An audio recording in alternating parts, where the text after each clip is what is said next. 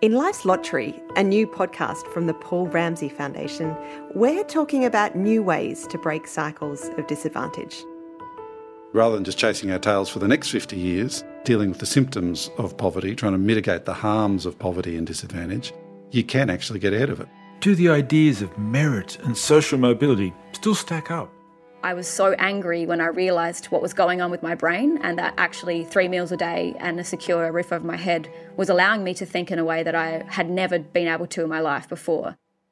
Could a new model of working with parents in prison be the key to breaking intergenerational cycles of incarceration?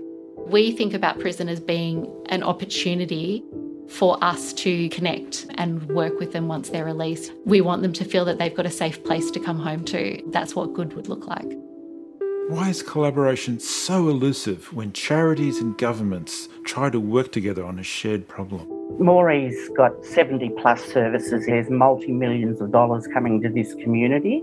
Service sector's doing the best they can, but there's a problem there somewhere because we've still got all these problems and issues in the communities. Can reframing challenges as opportunities spark meaningful social change? As she became safe, that edginess left her and she started confidently being herself.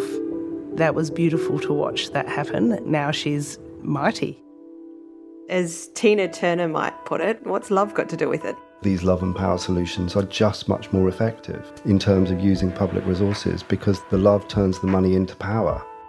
Please join us. Search for Life's Lottery wherever you get your podcasts and visit lifeslottery.com.au for more information.